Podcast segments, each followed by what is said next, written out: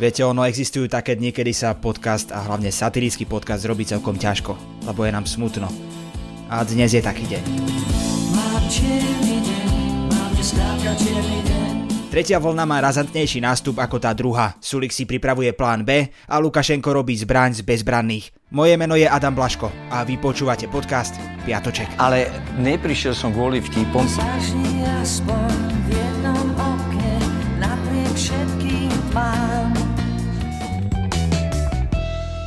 Na Slovensku pribudlo najviac nových nakazených za jeden deň za celú pandémiu. Zaujímavý prípad sú, ja neviem, koľko máte času, lebo... No už veľa naozaj nie, pretože podľa odborníkov sa každý, kto ešte nie je zaočkovaný a zároveň nežije na opustenom ostrove, jednoducho nakazí. A potom si s najväčšou pravdepodobnosťou bude hovoriť, že tá choroba je... Je taká zvláštna. Pretože si pôvodne myslel, že neexistuje, prípadne, že je len chrípkou. No potom bude v najhoršom štádiu zmetene vytáčať 112 so slovami Na pomoc.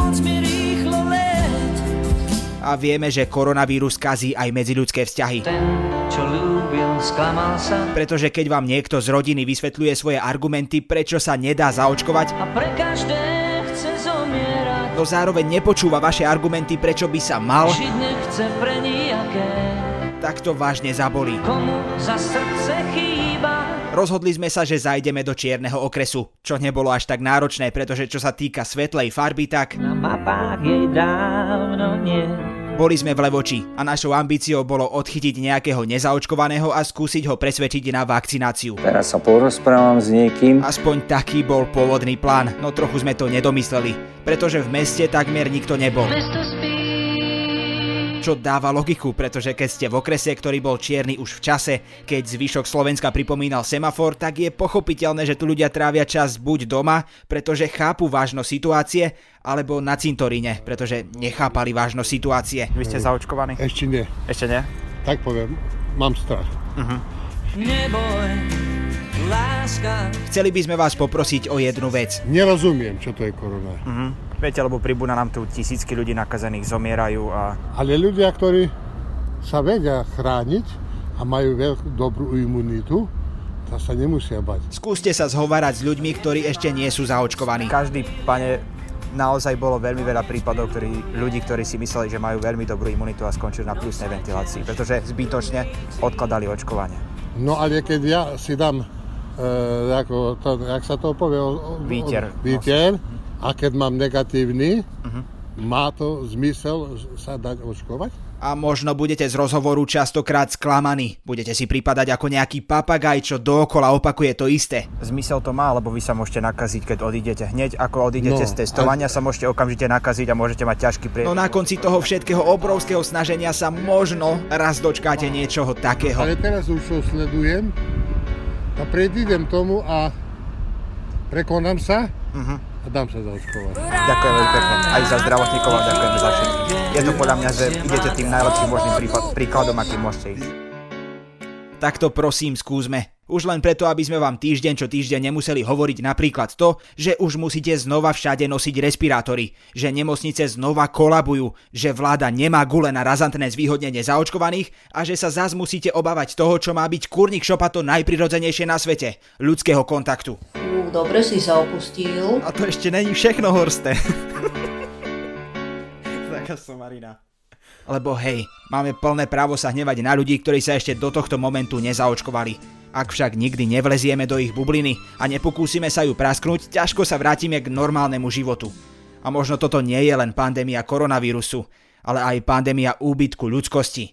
Skúsme len obyčajný rozhovor bez predsudkov. Richard Sulik je síce považovaný za toho s obrovskou absenciou empatie, no tento týždeň nám ho skoro začalo byť ľúto. Nechcem.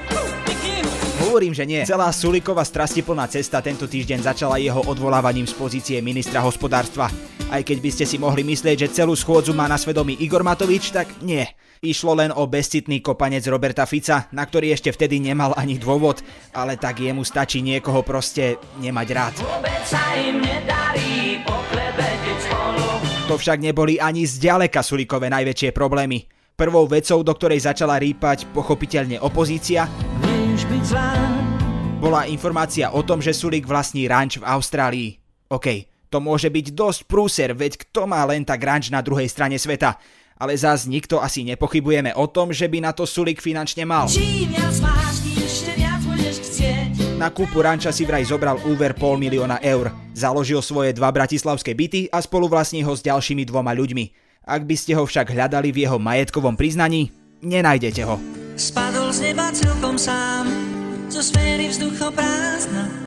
Ak ste ale videli tie fotky, ktoré unikli na internet, tak asi usúdite, že ten ranč fakt nie je žiadne terno. No na tom nezáleží. Aj keby vlastnil Maringotku v Margecanoch, mal ju priznať. Keď si však predstavíme nehnuteľnosti, ktoré obvykle vlastnia slovenskí politici v zahraničí, tak je to fakt celkom nuda. Bahamy, krásna pláž. Sulík tento týždeň letel aj do Dubaja. Bol tam na služobnej ceste aj s celou delegáciou. Akurát k nej pripojil aj svoju dceru. A to na tajňaša. Bola to náhoda? A stratili sme návod, ako vyžiť náhod viem. Asi nie. To, ako sa svet dozvedel o tomto podraze, nemôžeme nazývať nejak inak ako karma. Život nehrá fér. Na cloudovom úložisku Ulož to sa totiž objavili naskenované pasy celej delegácie, vrátane toho Sulíkovho pasu a jeho céry. A ako je vlastne možné, že sa hackeri dostali k tak citlivým údajom? Na túto otázku odpoveď asi nezistíme. Ale sme na Slovensku tu sa také veci veľmi neriešia. Nám stačí pohoda, viac tomu nedodám. Ako je už ale u nás zvykom, ani z jedného z prešľapov nebola vyvodená politická zodpovednosť a je skoro isté, že ani nikdy nebude. Veď zajtra príde niečo iné a Sulikové prešľapy zmiznú rýchlejšie ako kura staniera Miroslava Číža. Asi sme si politikov proste za tie roky vychovali tak, že ich už nezaujíma, čo si o nich ľudia myslia. Papalašizmus je proste celkom in. A inak to nebude, kým im niekto neukáže, že to robiť nemajú a nemôžu. Nežobrú, že chcú mať viac. Tragédom týždňa sa stáva muž, ktorý sa tvári, že nie je diktátorom, ale prezidentom demokratickej krajiny to je ako keby Uhrík hovoril, že nie je neonacista. Nie som neonacista, nikdy som sa k neonacizmu nehlásil. Aha, ale nie je mu pritom blbé unášať opozičných politikov a zatýkať nevinných, len aby sa udržal pri moci.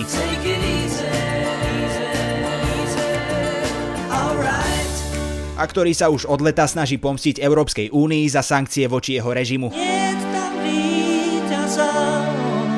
Už asi viete, že tragédom týždňa sa stáva bieloruský diktátor Alexander Lukašenko.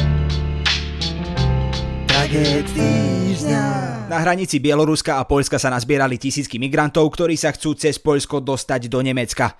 Posledné dni sa situácia zhoršila, keďže sa mnohí z nich snažia dostať cez osnatý drôt.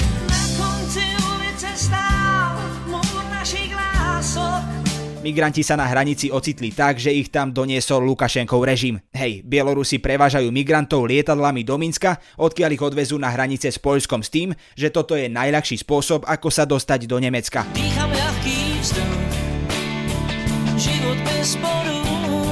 Až na to, že nie je. Cez hranice sa nedá dostať a väčšina utečencov je z teplejších krajín ako Bielorusko, kde je o tomto čase celkom zima. A tak im neostáva nič iné ako čakať a mrznúť. Zima, zima. Keďže v Poľsku je vyhlásený núdzový stav, pre humanitárne organizácie je vstup zakázaný. Pomoci sa teda migranti dočkajú asi ešte neskôr ako my diálnice do Košíc. Nechodí, stále nechodí. Lukašenko sa samozrejme tvári, že s tým nemá absolútne nič spoločné. Všetkým je však jasné, že sa snaží vyvinúť tlak na Úniu, ktorá sa obáva migračnej krízy. Miliónkrát Zatiaľ však dosiahol hlavne to, že utečenci uviaznutí v Bielorusku zostávajú v Minsku. Lukašenkovi sa teda ťah na bránu podaril. Akurát, že to bola jeho vlastná brána. A na záver krátky prehľad správ.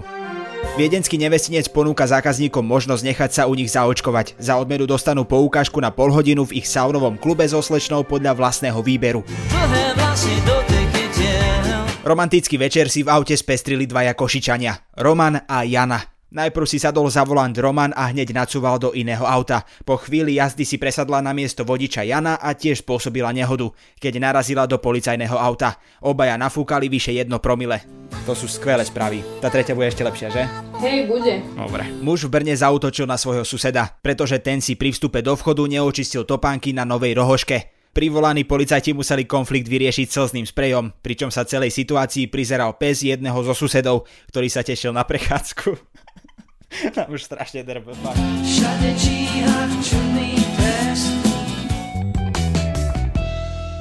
Na tomto podcaste spolupracovali Kristina Ďuriková, Kristina Janščová a Viktor Hlavatovič. Občas sa objaví správa o tom, že nás opustil niekto, koho ste nikdy osobne nepoznali, no máte pocit, že nejakým zvláštnym spôsobom kreoval váš pohľad na svet. Tak je to aj v prípade Mekyho Žbírku. Žbírka nemá ako odísť. Ostáva vo falošnom speve opitých tínedžerov pri ohni s gitarou. Ostáva ako podmaz na rodinných stretnutiach. Aj vo vtipoch o Paulovi McCartneym a Abbey Road. Ty nemáš nejaké fotografie svojej manželky, kde je nahá? Ja na ňo pozerám. No nemám. A chcel by si nejaké? Meky bol celý svoj život konzistentný v názoroch a ako jeden z mála umelcov nepodľahol tlaku režimov, či už to bol socializmus alebo mečiarizmus. By the way, pozdravujeme Joža Ráža. Zatleskajte aj jemu. Buďte skromní, pokorní, milí k svojmu okoliu a trošku viac meky. A nezabúdajte si užívať humor aspoň tak, ako to robil Miroslav Žbírka. Jeden chlapík sa zamyslel, mi hovoril, že vieš, ak poznáš, že si už fakt starší, keď máš e, doma kvety, ktoré žijú a nedajú sa fajčiť. Tak leď aj keď nevyhráš nad zemskou príťažou